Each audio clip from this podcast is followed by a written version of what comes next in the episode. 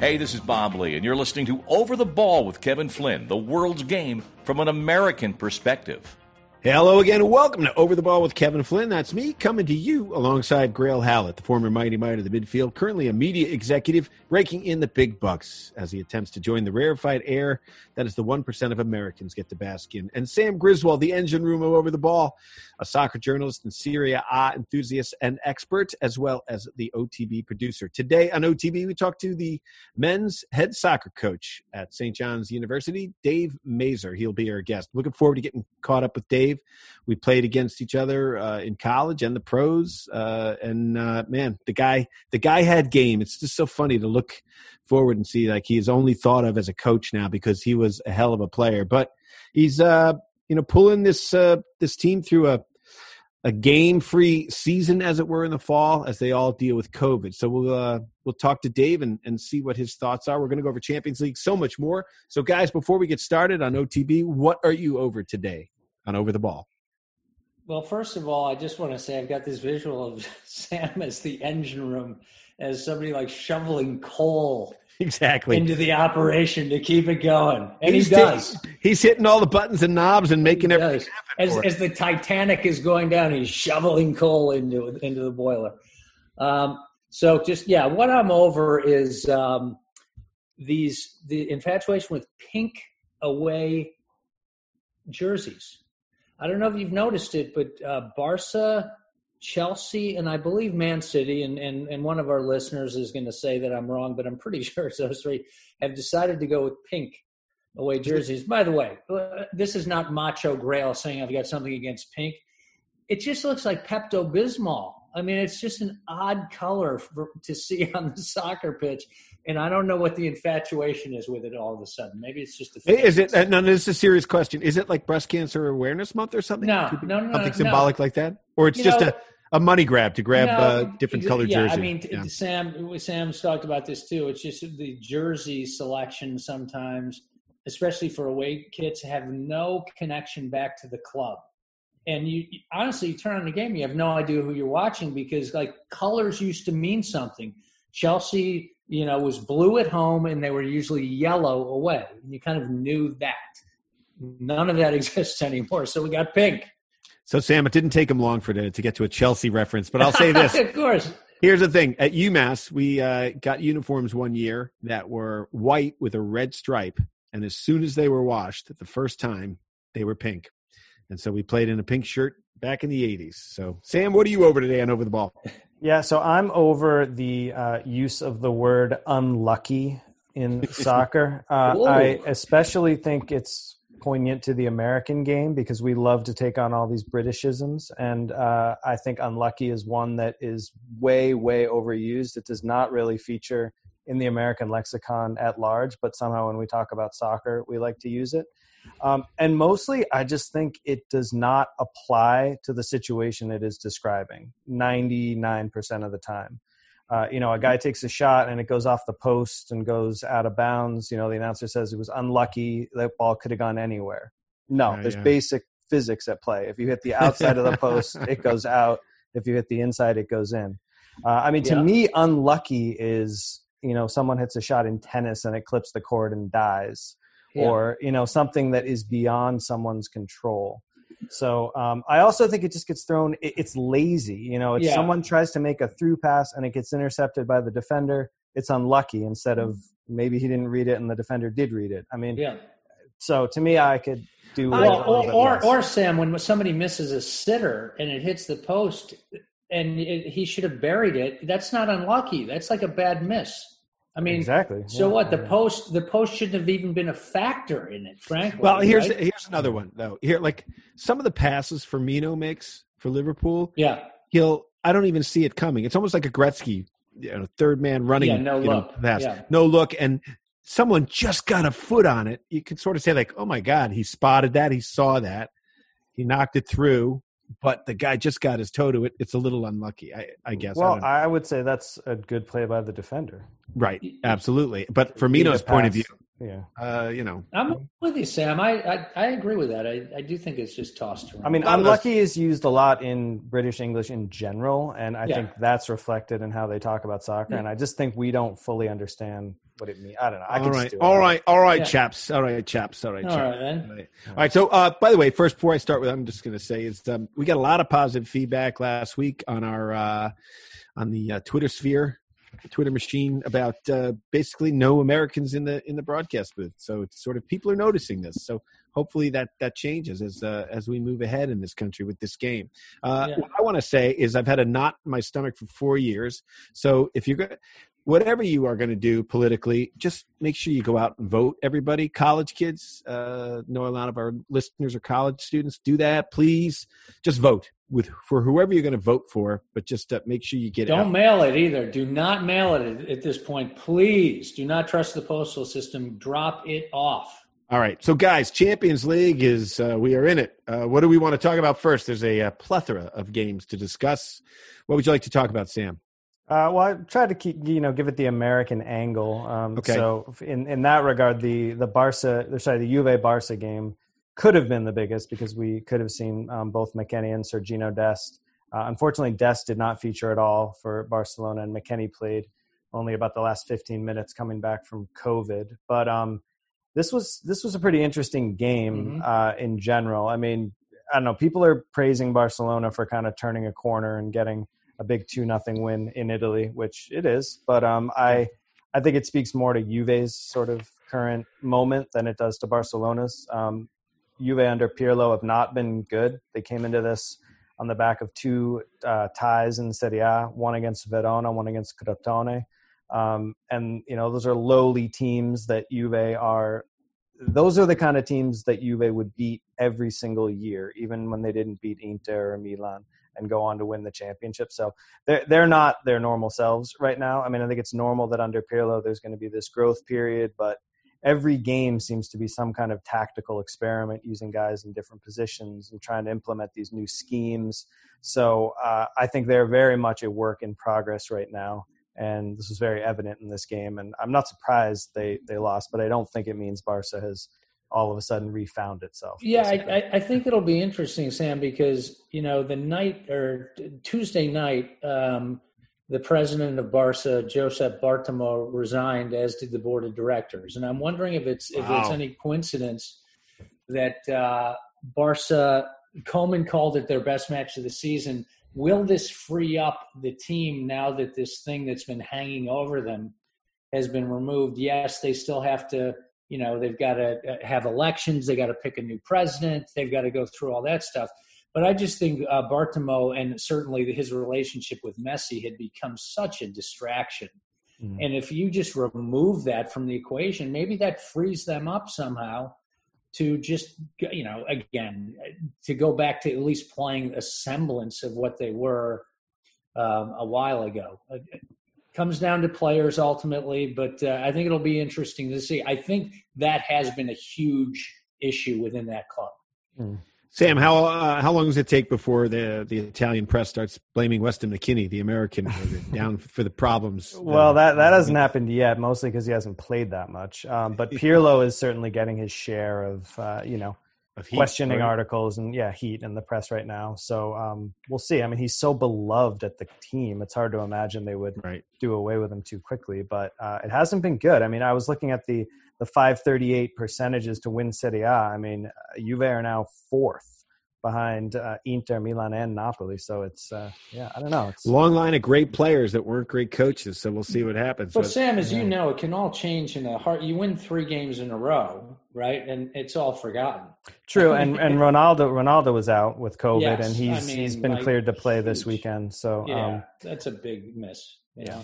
How well did Griezmann play? People were saying this. He showed some signs of life. I thought he looked good. I, I did. Yeah. I thought he, yeah, he, he he had a couple really good combinations with Messi. Again, you know, it's just been so bad that like any flashes of something good is just being rewarded with, oh my god. Um, hopefully, he just needs confidence. You, you know, guys, you know it. I mean, confidence and lack of confidence is just a killer, even at that level and Griezmann, when he was playing really well for Atletico, and certainly for the French national team, um, he's just a, he's a terrific player. He just hasn't looked the same at uh, at Barca, and they haven't shown a lot of confidence in him, and he hasn't given them much reason to. So, you know, I hope he gets it back. I think he's.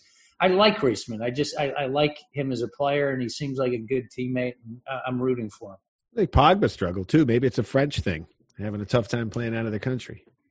I just feel like Pogba's got some personality issues that are not easy to deal with. So, all right, other games. Uh, Atalanta, Sam. Yeah, I watched Atalanta Ajax. They went down 2-0. Atalanta did it home and then managed to come back with two goals in the second half. So that was that was good to see and get a 2-2 draw. Um, the Italian teams didn't do too bad across the week. Um, Inter drew with Shakhtar 0-0. That was kind of disappointing for them. Um, and uh, yeah, then finally Lazio got a really important 1-1 draw in um, Belgium against Club Bruges uh, with missing a few of their top players who couldn't travel because of COVID.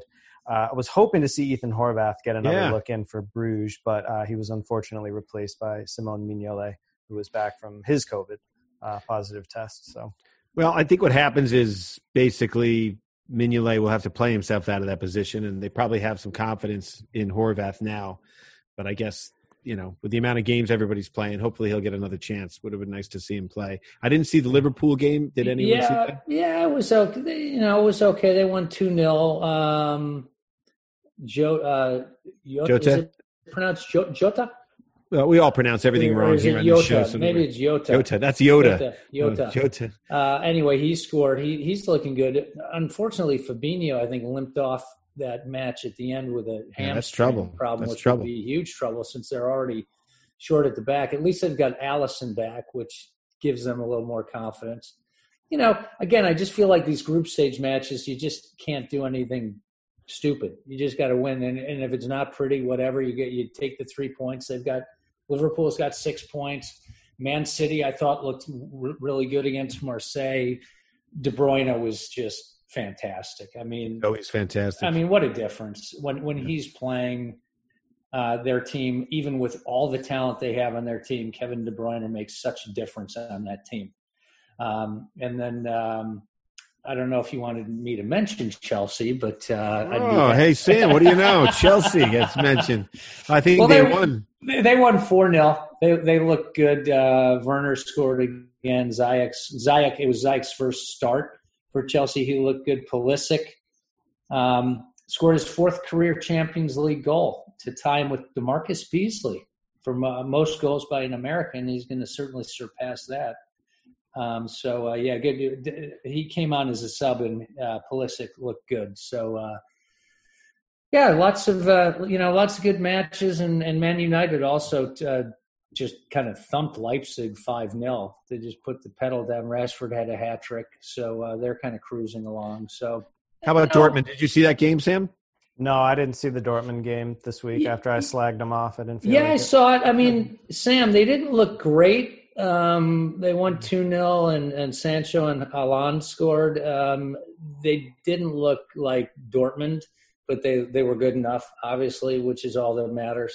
Again, to uh, you know, they'd come off. Was it Lazio that they had lost to Sam two 0 yes. And yeah. yeah, and they looked bad in that game. Yeah, um, uh, so. I wanted to point out to tough tough run so far for Jesse Marsch's Salzburg, who've been ahead in both of their Champions League matches, two one in the second half, but so far have only a two two draw and then a three two loss this past week against Atletico Madrid to show for it. Um, some yeah. might call that unlucky, but I think that's just not managing not a lead very well. So yeah, well, Real Madrid was down two 0 as well. That it feels like this season they've been down a lot in a lot of games and managed to come back, and they clawed their way back into it and got a got an important point. Um, the uh, the in, in, that game, I think that was the game where. Oh no, I'm sorry, I'm mixing it up with another game. Deep so, deep so thoughts by Grayle Howlett. No, no, no. I'm sorry. I was actually I was I was mixing it up with El Clasico, which we can talk about later because there was a.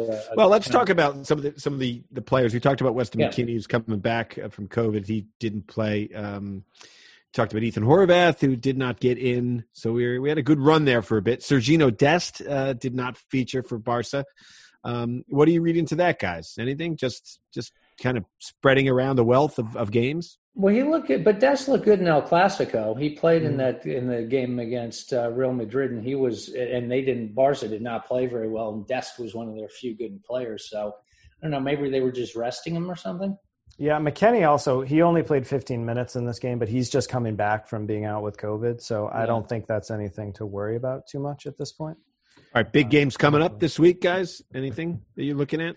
Uh, I got a games of the week run through from 538, yeah. like I usually do. Um, top five games from the five leagues. Lille Lyon is number one Sunday Lille at Lyon. three with a 73 uh, That'd be a great rating. name, a great first name. My name is Leo Leon.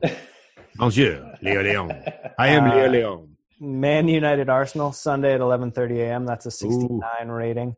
Oh, uh, that. Nice, nice. Mönchengladbach versus Leipzig uh, Saturday at 1:30, also a 69 rating in the Bundesliga. Alaves Barcelona is the Spanish game of the week. That's Saturday at four with a 65 rating, and then Napoli Sassuolo on Sunday at noon uh, with a 62 rating is the Serie A game of the week. All right, let's move on to EPL, guys. Well, well, let's not also just a shout out to MLS. Let's not forget New York City FC against Red Bulls over the weekend. Oh, that would be the local derby. Yeah, Dar- yeah. Or is it? Do you call it a derby now? That it's, it's a derby. No, it's a derby. Well, wait, they spell it D E R B Y, but it's pronounced right? Derby. How about what do you call it? The Kentucky. Well, a Brit would call it Derby, but I'm where just, are we? What what country are we in? I, I, I can never remember, Flinny. I'm sorry, is, I can't remember. Is, you're just so damn unlucky. All right, uh, talk about you know talk about your Chelsea against Man United. Zero zero. Well, yeah. I mean, this this was actually, you know, this was one of these games where no goals were scored, but you know, we've been kind of slagging teams for their poor defense. This was actually a really good defensive battle, and it wasn't because the teams weren't creating good chances. It was just because both defenses really played well. You know, they just they made the plays when they had to, and was kind of a nice uh, change of pace. Um, Mendy you know, another clean sheet for Mendy, the new uh, Chelsea keeper. He looked really good. He's uh, Petr Cech. I don't know. This is a very interesting story. He's now back on the Chelsea roster at age 38 as the fourth keeper. Nobody's thinking he's going to get any playing time, but it, it, gives him a chance to really work with uh, Mendy and Kepa um, in training sessions, which I think is great. But uh, I will, I just will lodge one complaint because there was a foul by Harry Maguire. Oh, I saw that. Azpilicueta in the box in the 39th minute that would have, that would most people would be jailed for the foul. Right, it was right. committed. No, that's something you do you do in jail. But they go to VAR. This is this mystifying thing. I mean, in real time, maybe you don't see it, but in VAR, it's like a mugging on camera, and they don't give the foul. It was just incredible. Well, what's the rule there, though, guys? Is if he had called the foul, then they would have gone to VAR and would have upheld the call. But because he didn't make a call, was that the problem? Well, no. I think I think VAR. I think they called down to him, and I think they basically said, "We we think you should take. We're going to take a look at that." And um, and they did, and they didn't call it. They did, and they took a look at it, and I'm like, yeah, it was unbelievable. First of all, Maguire's about a foot taller than Azpilicueta, and he's draped over him like a coat hanger, and he's twisting him. While and the ball was there too. The ball was there. Yeah, it was just it was it's just a bad call. I mean that that that those are the times where I just get upset about VAR. But overall, I watched, I'm still a fan. I watched the Man City uh, West Ham game, which you know uh, West Ham looked pretty good. I, I enjoy watching them play. Yeah. Um, Phil Foden came in though and definitely changed the complexion of the game. Um, you know, as yeah, usual, Man City dominated possession, but um, couldn't come up with a winner they're just not quite sharp yet. You know, I just feel like Man City's slightly off. I mean, you know, they're down in uh, 13th place right now, which is not Man City territory. But again, you know, wow. they rattle off a few wins in a row. They'll be right at this stage of the game. You just have to win a few on the trot. All right, MLS. Uh, Sam, the schedule this season is kind of odd. It's all up in the air, isn't it? Yeah, so uh, th- this news was just reported uh, today. The uh, the MLS, who, which is facing the prosper, or no, the inevitability that the season is going to be finished with teams having played different numbers of games, are going to go with a points per game formula to decide the playoff field. Uh, the Colorado Rapids, I think, were the hardest hit team. They've had, it, I think, six games get mm-hmm. postponed that they're not going to be able to make up. Uh, so I, I don't know. I guess it's fair. I don't don't really know what else they can do. Um, I don't know. What do you guys think?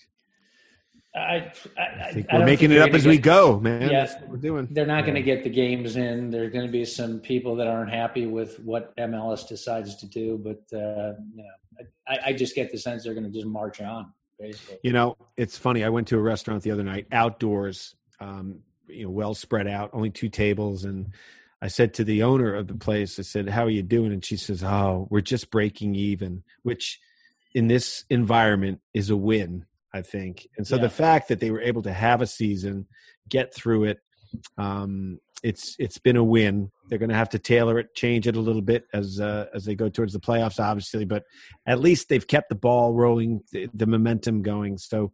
Um, so that's that's good stuff. I'm excited in MLS to see Carlos Vela return. Oh yeah, what a great story! Because to not only return but score. Yeah, I mean, how great is that? That's a great story. The gal, of course, the flip side of that is the LA Galaxy is just a disaster, and they just fired their coach Guillermo Barros Schelotto. Is it Scalotto?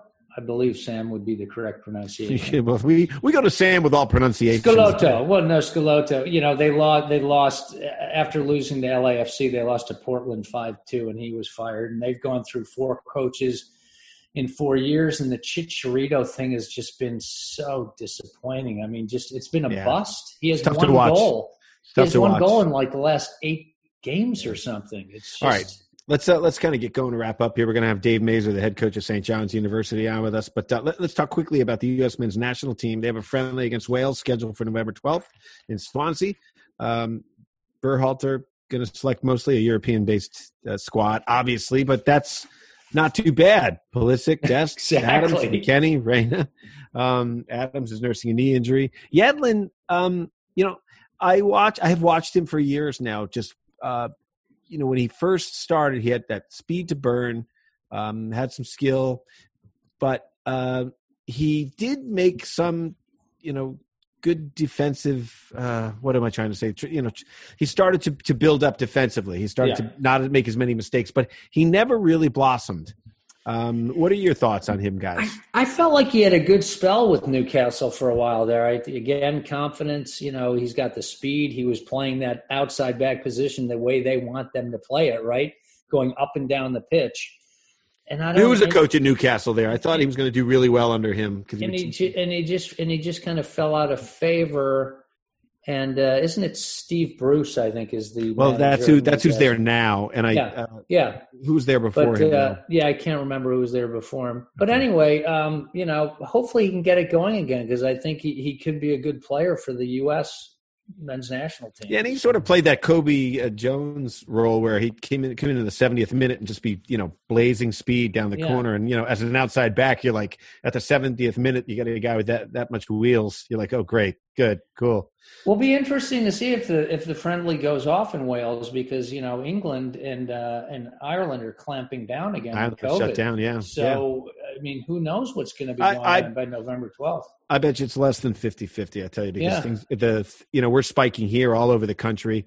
We're a little behind Europe, but Europe's in a in a bad way right now. So boy, uh, let's all just try to break even, as that restaurant owner said, folks. Yes. So, all right, so let's take a break here, and uh, when we come back, we'll be joined by Dave Masur, head coach of St. John's University.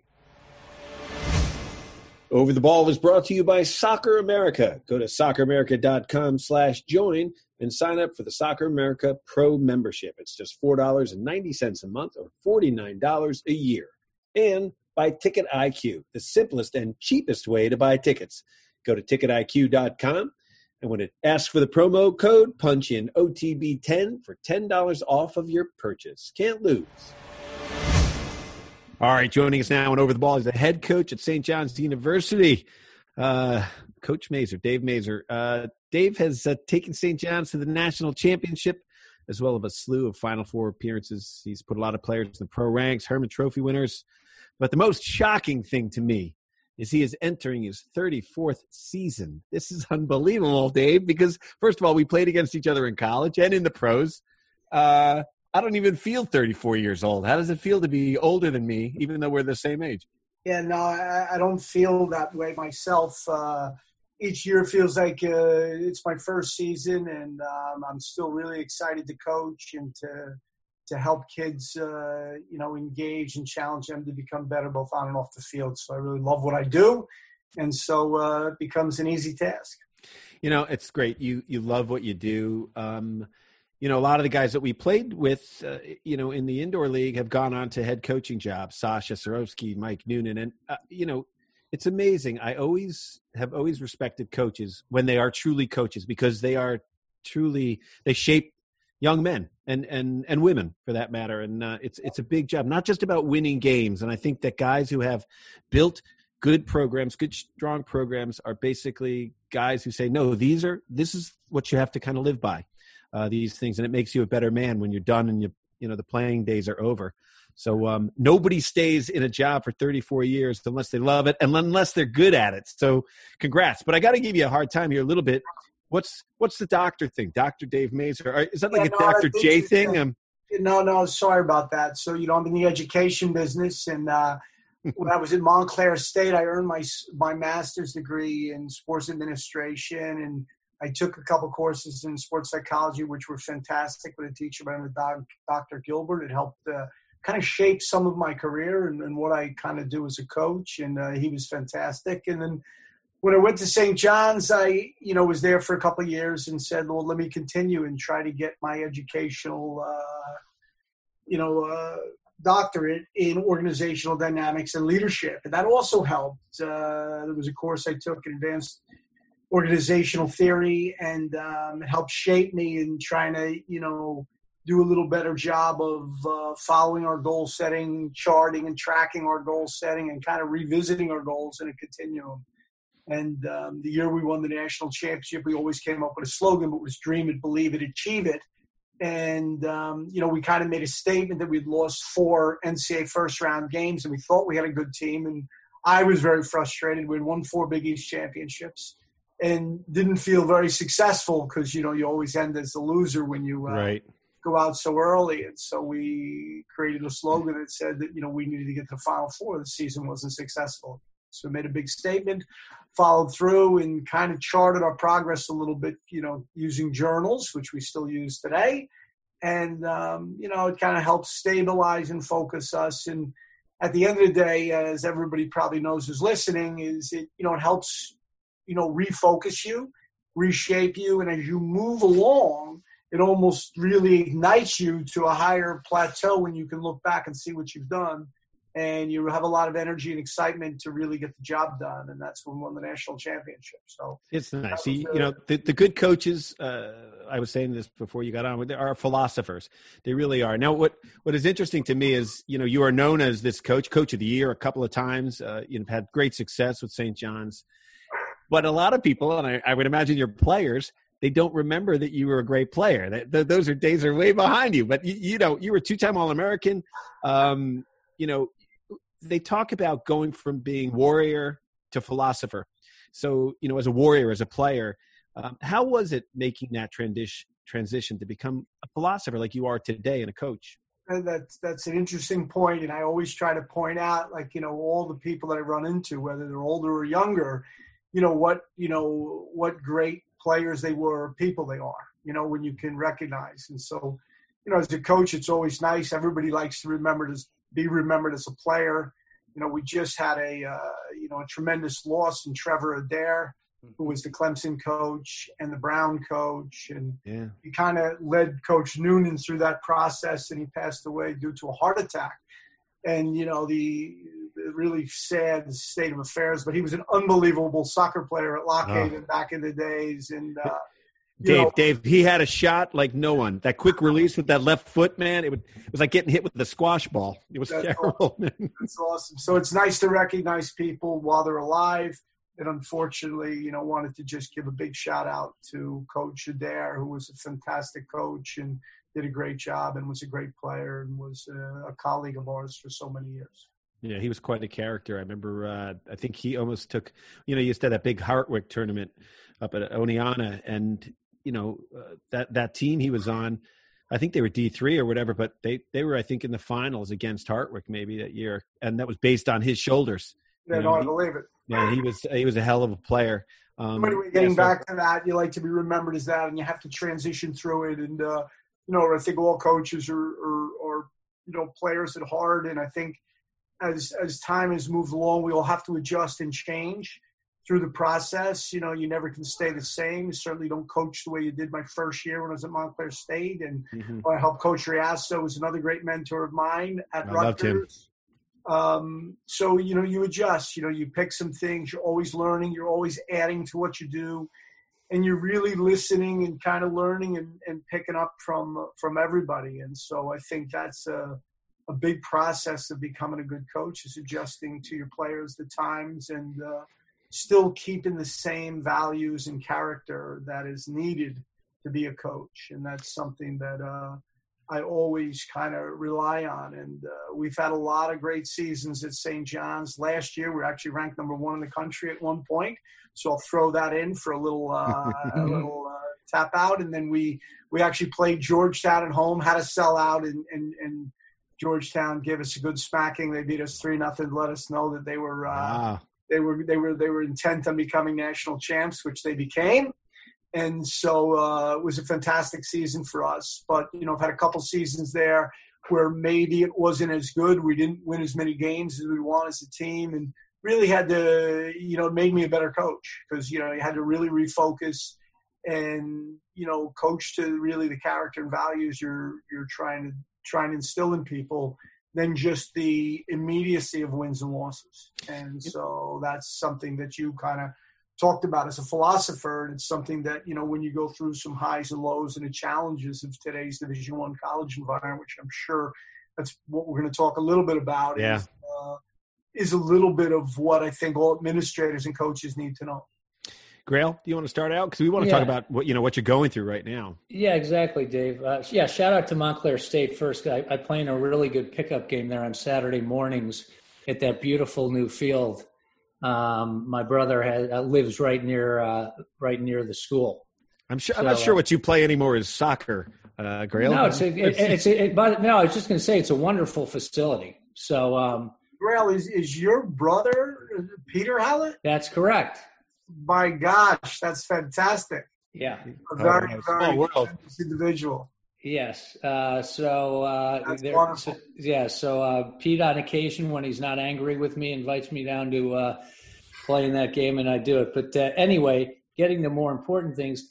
Just curiously, because you mentioned it, you know what what an unusual and challenging situation we find ourselves in right now, just in society but just in terms from a soccer coaching standpoint, can you give us a sense of what the last three to six months have been like?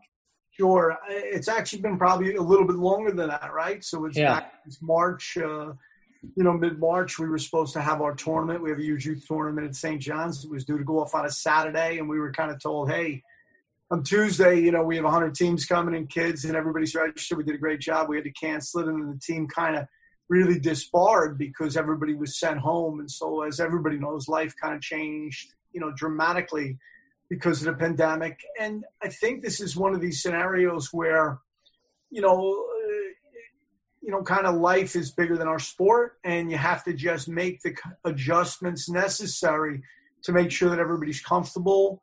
They're still trying to be productive, you know, mentally and emotionally and physically, they're doing okay and they're trying to be respectful because uh, you know this scenario that we're in is an interesting one in that you know you can get other people sick without knowing it and you know you got to be really care- careful about your confines and where you go and how you approach people. And so you know it becomes a little bit tricky uh, you know just to handle it as it you know we're going through the ups and downs of you know dealing with covid and and the panic. And i couldn't be prouder of our university who's handled it really well, and we've had all our teams back on campus and practicing.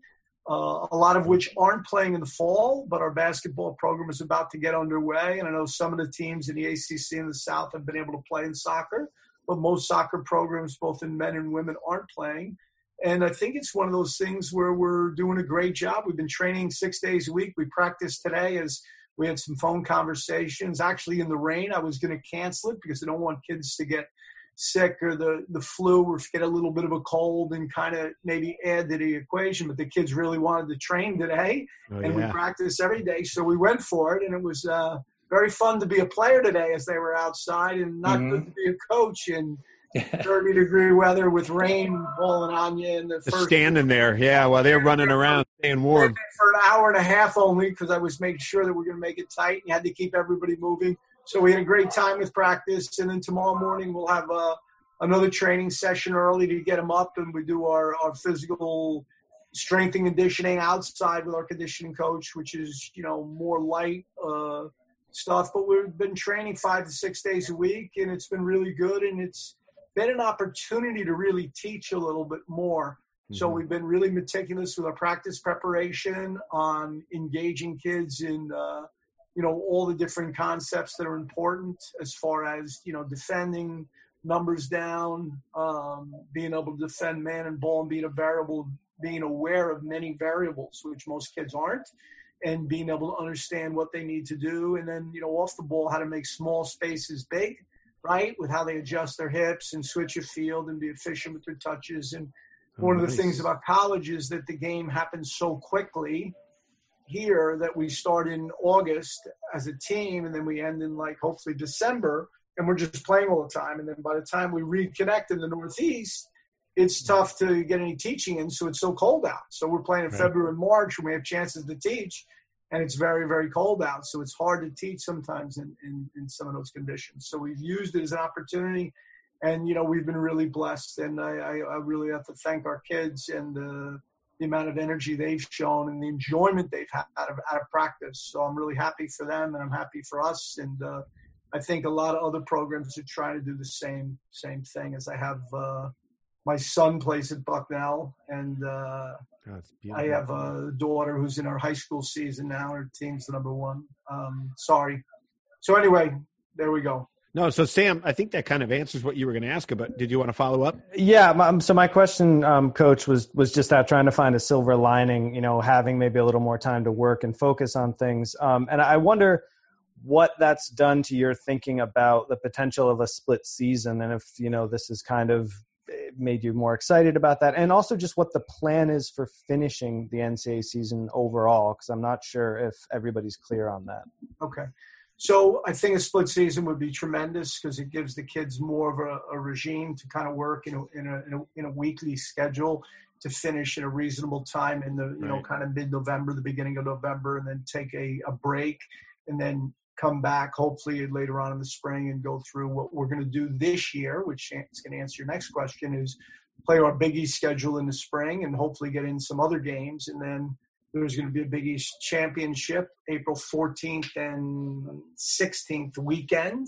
And then after that, there's going to be an NCAA tournament that is scheduled to, to happen. So all the, all the teams are excited about that. And I think we have to kind of see everybody's uh, waiting to participate with some some help of uh, COVID and uh, all, Yes. all of us handling COVID fairly well. Do they have a, a, a place where they're they've picked to play? Have they determined the site? I don't think they have a determined a site yet. No, that's that's coming uh, coming later. They've charted out, you know, how it's going to be and when it's going to end. But I don't think they picked the site. Grayle? Yeah, Dave, uh, Flinny was talking about, you know, coach as philosopher, and I'm, I'm thinking also in these current circumstances, being a psychologist in a way is a really big part of it because the kids are going through so much stuff and probably not sharing a lot of what's going, what they're dealing with. And I'm just curious, you know, just from your perspective, um, you know, what, what you see or what you sense in terms of how they're reacting to all these outside forces. And do you have people on the staff to deal with you know depression or issues like that? Which again it's just such a unique circumstance we're in. Um, you're probably having to deal with a lot of things you've never dealt with before I think you know that that's for sure because COVID. Uh, everybody has, I guess, you know, some different uh, different feelings and different apprehensions toward it, and and what it means for their life and how their lives have all changed. Um, so it is presenting different challenges. But I think every year in college and in in sports, it's so emotional that kids are always faced with these challenges. You know, are they living up to their parents' visions? Are they living up to their own standards? Are they playing enough? Are they playing the position they want? Are they getting enough time? Um, you know, on the right track to become a pro if that's what they want. So there's so many these little pressures and so all the time, you know, we try to try to address those issues with our kids, and uh, not having games and not having to pick a starting eleven and being able to help coordinate alleviates some of that stress. It doesn't alleviate the COVID, but alleviates we're in this developmental area where the kids can actually develop and scrimmage and get better, and that's one of the good things that we have. And St. John's has a, a gentleman on our staff. He's been on for a long time called Mark Armiano, who's been a uh, has been really really helpful for kids that have some you know stressful scenarios which they may be personally facing, and we can mm-hmm. you know, send them to him. In addition, having our our psychological services on campus, so we try to use all that, and we try to be you know super concerned about everybody's well-being. And you know when you're coaching a team you know uh, not only your top three or four players are so important to you as a coach right to winning it's that the bottom part of your roster that you're trying to develop is very important that emotionally and mentally they're happy and they're engaged and you're spending time with them and you're learning about them not only on the field but off the field so that you can enhance their lives mm-hmm. and so as a coach we're trying to enhance their lives every day and that's not what everybody wants to hear because it doesn't always mean you're going to put the ball in the back of the net or you're going to be right. out the field in the big game on Saturday. But you're trying to make them part of a part of the process and part of that solution, and you know to give them a, a vital role within the group and the team and give them a chance to get better and participate. Yeah, and aspire to more, a greater calling, and you know, uh, for all of us, uh, you know, coach, you and I and all the guys on the panel, that means our soccer season in college was absolutely everything. It was our world, what you focus towards. I mean, and I say to you know, people I like, I breezed through college. You know why? Because I wanted to play soccer, you know. So and then, so all of a sudden I'm a senior and I've got a degree and I'm like I can have some options and opportunities that are beyond the pitch. So um, and you also have a lot of international players, so that must have just been another headache. And their parents are far away, and and you've got to take care of these guys. You become like a, a parent in, in so many ways. Yeah, you know you you have to deal with you know getting them to and from where they're going, and then their situations in their in their home countries and really division one has changed dramatically for for every uh, for every university and the international piece of it. There's so many kids from all over the world that want to come here mm-hmm. to play soccer, get an education, play at a high level, and aspire to be pros and get their degree. That almost every team has, you know, a third to a half to sometimes more of international players. Yeah. And it's, uh, it's an interesting dynamic for all of us as college coaches. Let me ask you about that, coach, because look, we were American players, and you, like when we were starting and, and at our age, we had to just beg, borrow, and steal for a soccer education in this country back then. I feel like there's so many good coaches now. The the opportunities are out there for young American players. But I remember, you know, uh, UConn. I'm from Connecticut. They had you know American players, and it was a big deal that Americans were getting a chance. And like a Clemson had not a single American on their team, and now they have, you know, now it seemed like it was all American players for a long time, and now it's gone to this sort of um, dovetailed back into, like you said, a third to a half of, of foreign players because they want that American education, right? They come here, they want that, and then um, these top Division One teams have a couple of guys from overseas, right? Sometimes more than a couple, and I think what's happened is a little bit. Some of the better American players, as we've seen, have gone overseas mm-hmm. have gone into MLS and have tried to potentially, you know, try their hand at uh, becoming a pro. Someone who's a little bit younger than us. Uh, his name is Rusty Aaronson, was a great player at Monmouth, and his son now is at uh, Philadelphia Union and being sold to RB. Uh, is he really? yes. And he's on the U.S. national team, and he's, I think he's about 17, 18, or 19, right? So those types of players are Gio Reyna, Claudio's son, who's over in Dortmund, and just players are all over, you know, trying to find their way through the professional soccer system in Europe or in South America or in all different areas to become uh, to become really uh, great players. So you, and MLS clubs have done great under really the leadership of Don Garber over the mm-hmm. last 20 years. He's done phenomenal at you know building our our homegrown 28 team league where they all have MLS academies. So college soccer, we fight for the, that talent because those kids yeah. want to sign with their, uh, you know, with their local clubs at young ages. And so we're constantly, you know, battling many things and that opens up a little even more the international market. Well, we're big proponents of the college game on this show. We like really push it. I think it's it's undervalued at times. I think it's undervalued by the NCAA uh, many times. Say, well, if it's not football or basketball, uh, whatever, you're over there and uh, you're non-intense sport. And I think that with the numbers of kids that are playing, the growing you know professional league, that I, I think it's got to be given another look um, because we, we, were talking a couple weeks ago.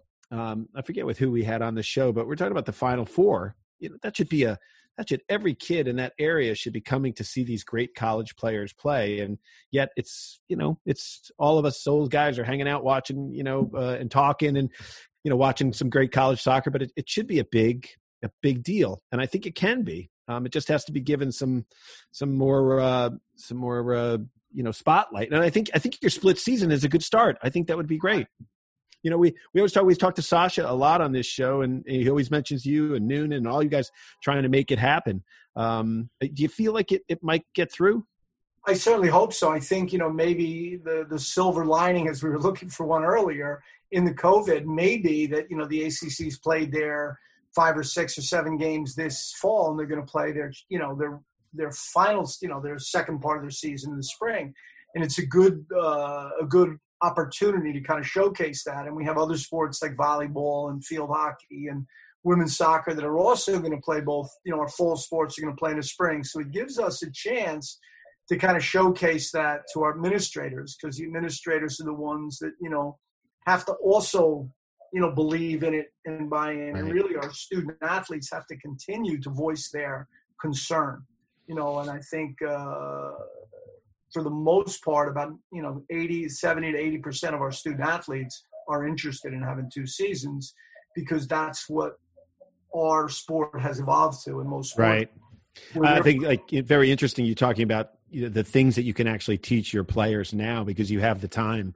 You know these principles of defending, and yeah. not that anybody in this panel ever defended, but you know you'd say the, the I mean it's it's great. You can actually work and shape players. Do you know what I'm saying? At least you can at least make them aware of it, and they can work on it without worrying about you know, getting killed by Clemson and Noonan or yeah. right and you know eight nothing, and you know we're trying to avoid that at all costs, right? We're trying right. to win those games, not lose. Exactly. Grayle. Yeah, uh, Dave, I was going through your roster and uh, I was very happy to see, as a vertically challenged soccer player myself, that you have uh, a number of guys like five nine, five eight, a little short. And and I and the only reason I bring it up is because Flinny and I talk about this a lot. Is the game?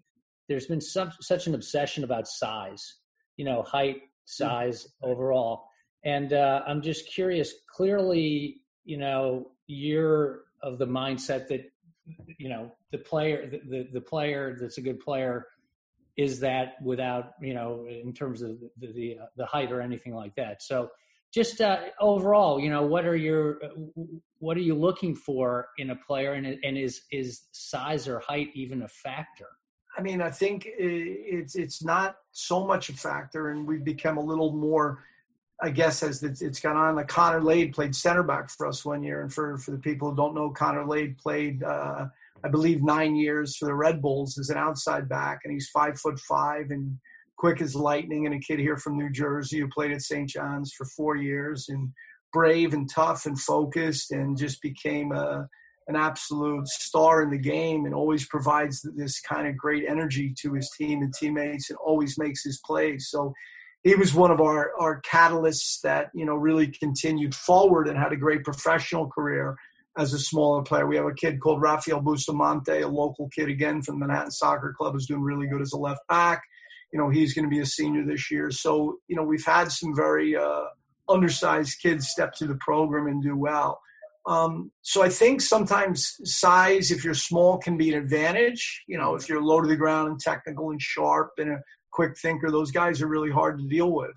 And you see that all over the place. And so it really depends on the position, the person, and, and pushing themselves through it. So we like to think that we give kids opportunity at St. Mm-hmm. John's and they've got to grab it and and step through the door a little bit. So well, look, uh, the greatest player in the, in the, world is Messi, and he's a, he's a small man. You know that, but I think you know, Grayle, you're, you're kind of mentioning we went to uh, uh, NESCAC, and it was so physical. Yeah, middle, uh, Middlebury you know, Wesleyan. Middlebury Wesleyan. It was just everybody was big. They were th- long throw-ins, and you know, well, it's, it's still that way a lot, right? So even yeah. if you go to if you go to there's certainly some skillful and smaller players in the game. They're dominant, you know, and you can name a whole bunch of them on the world stage.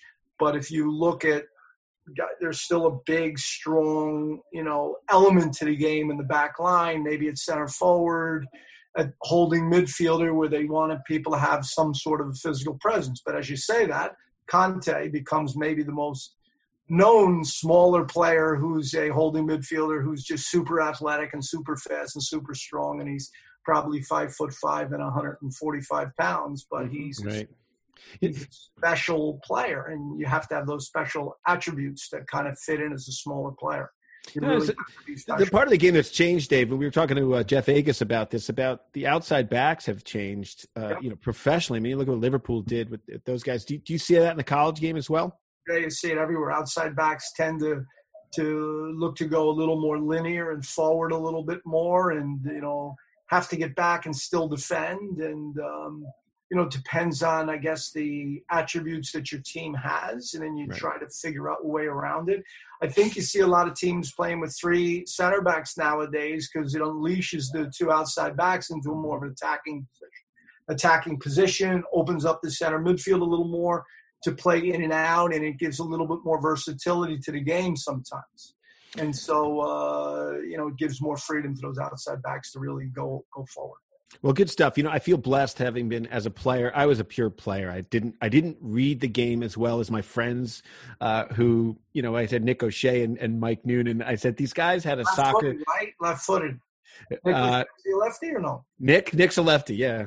Nick's a lefty, and uh, he played the outside. I was on the other side, but it was he would tell me what was happening and i could execute but i couldn't figure it out on my own and so uh, i just love a guy who can uh, to read the game and, and then now what you're doing is you're you're shaping and um, you know coaching these these young kids to, to make them better players because look a lot of guys one of the things is not just putting players in the pro ranks like you have and winning national championships but you've also put a lot of guys into the coaching ranks who are out there coaching in, in the lower levels and, and, moving their way up. And so uh, it's it's great stuff you do, and I'm proud to know you. Proud to have been a player against you. Wow, and you're a doctor, so if uh, I need any Ambien, I'm going to call you for a script. So I, I got to give a big shout out to uh, to, to Peter Howlett, right? So we have. Oh, oh I got to hear this. All right. Oh, my, he's going to love this. Day. Is he the real player? Is he the real player in the Howlett? He's kind of our age with maybe a couple extra years. Yeah. Mm-hmm. And he does a phenomenal job. Technical, sharp, never misses a pass. On top of it, totally in tune with the game. Comes out and watches games all the time. So, Grayle, he is an absolute student of the game and knows soccer fantastic. You guys have a great family uh, family tree of soccer. So it's well, great thanks, you know, thanks, Dave. I, Dave, I love that shout out. Yeah, well, as we've gotten older, we've actually realized that there's no reason to be fighting on the pitch anymore. so, so we end up, we usually end up on the same team in this pickup game at Montclair State, and it's That's great. Because you, you just know when you come down, I'll jump up and play. I'm, that'd be awesome. You I know, have a just, permanent visitors pass. Oh, excellent! Hey, excellent. the best, the most competitive guys I know have brothers because yeah, they just have been they've been fist fighting over a tuna sandwich for 20 years and and they're just they've honed their competitive skills well coach dave Masur we appreciate it so much for you taking time out uh, to talk to us today on over the ball and uh, talk to you again soon best of luck coach all right best of luck guys and thank you very much kevin great and congrats on a, on a great show Hey, remember to tweet us at Over the Ball, like us on Facebook and Instagram, and write a review. In fact, make us one of your favorites. It makes a big difference. Uh, it's great always getting caught up with uh, Coach Dave Masur. Great guy. You know, it's funny. I, I like I said to you guys earlier, what a player. And then now it's like being a great player is just a distant, distant memory now. He uh, he's obviously all coach um, and just a, a, shaper of of men. So it's it was wonderful yeah. to get caught up with him. And uh, and we talked about Mike Noonan a little bit at Clemson. Boy, great! I'll talk about that loss that Noonan had to face this past oh my week. God. I mean, literally UNC scored with a second left. That was it. It was a free kick. The ball was redirected, went up in the air. UNC player out jumped the Clemson defender, puts it past the keeper, and the horn blows. That's it, right there. One second left. Oh my god! And well, and Pressure. that's it's the the the clock was kept on the scoreboard, not on the referee, right? Yeah, I mean, I isn't that the way they do it? They had the clock. Yeah, the I can't stand that was, though. I just, was counting down, and the kick came in, and there were like five seconds left. The ball goes in the air, guy out jumps him, goal, ball goes in. Eh, that's it. That's the game right there. knowing knowing Mike Noonan, Oh, like I know oh, Mike I- Noonan, I, just can't even believe steam it. coming out of his ears. oh he probably, my god! I, I would say that's a seven day cooling off period for. me. Let me tell you what, Flinty. No excuse to get out jumped in that situation. There is just no way you can get out jumped by a forward. Says in the man who's five seven. Come on. situation. Come on, it's all about the timing. Hey, want to give a shout out? Uh, United Soccer coach's name Paul Gardner, who's a frequent guest here on Over the Ball. Um, he's the recipient of their inaugural Media Career of Excellence Award for his 48 year uh, career in the world of soccer. Uh, you know, and I tell you something, I have been reading him forever since I was, you know, in high school, even before, and and uh, it's what a what an honor it has been to get to know him. Um, you know, because like- I- he's, I- he sort of writes as a curmudgeon, and then I met him, Yeah. and he's just this, he's a sweetheart of a Well, guy and loves the game. I can't. I'd love to hear his acceptance speech because he's not a big fan of the college game. No, no, and, and rightly so in many ways. You know, we're saying it's it's uh, it's got to get better. We weren't a fan of the college game. We watched that that NESCAC game. So I mean, Uh, were we like two old guys though saying nobody plays the way we used to? But again, there were no playmakers, right? We would just drove Right. us crazy, Flinty. Nobody. I think they're like uh, you know the coach talked to us after. He said we're just trying to survive in a league that goes up and down and long throw ins and you know, Yeah. just getting ahead on it. And and Sam, that's that's the reason you transferred for God's sakes. You wanted to play and knock it around. The beautiful Yeah. game, you know. So this game can get very ugly very quick. All right, Sam, what do you got for us this week? Uh, so I got a little history quiz for you guys, college soccer related. Um, first, little notable I didn't mention: um, longtime U.S. women's national team defender Ali Krieger, who I'm Yeah. sure you guys remember, was in the New York Times crossword puzzle today. So I thought that deserved uh, just a quick mention. Um, okay, so yeah, we've been talking about college soccer, so I'll just give you guys a little history, and then I have a few quiz questions for you. So, first college soccer game ever played in this country, according to USSoccer.com, was in 1876 It's got to be Ivy Leagues. between Rutgers and Princeton that was my sophomore year. in New Brunswick, New Jersey. Um, however, according to the site, the game probably resembled a, a kind of mix of rugby and soccer. It was, you know, in its early days. Um, Uh, New Brunswick, New Jersey, the birthplace of who? Everyone, do you know? Very famous male model, actually. Max Bretos? Kevin Flynn. Oh God! Oh, there you God. go. I, well, it was either Max or you, Flinty. It was tough. oh. All right. 1884, the American Football Association was organized in Newark, New Jersey. Um, this is not the same thing as we have now. The U.S. Football Association, which is the precursor to what we have today, was founded in 1913. So this was something different. God, we had Uh, soccer roots in this country. What happened early? Well, it gets better. 1885, 1886, USA and Canada played two games against each other, which were the first international soccer games ever to take place outside of the British Isles. Wow. Uh, so we had that going for a little. it, what happened? Uh, 1921, the original American Professional Soccer League began, the APSL. There were seven teams. Can you guys name any of them? Uh, Fall River. Yes. Oh. Um, uh, Fall River and uh, uh, yeah, yeah, yeah. Well, Boston maybe. No, uh, New Bedford. New Bedford. Almost. Fall River, Philadelphia, Jersey City. Holyoke. Yeah. Brooklyn, Holyoke, Massachusetts. Right? Yeah. New York City, yeah, Holyoke, um, and then Pawtucket, Rhode Island, where the sites Yeah. of. A lot of Portuguese Sauce. there. A lot of Portuguese there, and that's that's all the teams I played for. My God, Yeah. the, the Portuguese. The Portuguese paid for my stand-up comedy education because I was living in Boston with my girlfriend, and I play on Sundays. I get 350 bucks on a Sunday to play for the, these Portuguese teams, and I fell in love with Portuguese culture and Portuguese people and just the way they play. I uh, Mhm. I play on a Portuguese team here when yeah, they're just not uh, my I- neck drilled into. Uh, What? okay, when I'm not getting my neck drilled into. uh, Um, you got to tell people what that is. You got some neck work that's done this week. I, I don't need to mention it. All right, the, the three quiz questions for this week are: uh, What year was the National Soccer Coaches Association of America, the NSCAA, organized uh, by ten coaches who attended the annual meeting of the Intercollegiate Soccer Oh, I bet you- I can- Association? I can Funny knows those this. coaches. yeah. I think Uh, Flinty knows this. I'm gonna. I'm gonna say 1968. I'm I'm gonna go with the 70s, 1974. It's actually 1941. Whoa. So, yeah, going back pretty far there. Oh, see, I was Um, thinking of like Peter Gooding at Amherst and, Yeah. and Bob Dikranian at Southern. And, Way but- before. oh, they're going way back. Yeah, all right.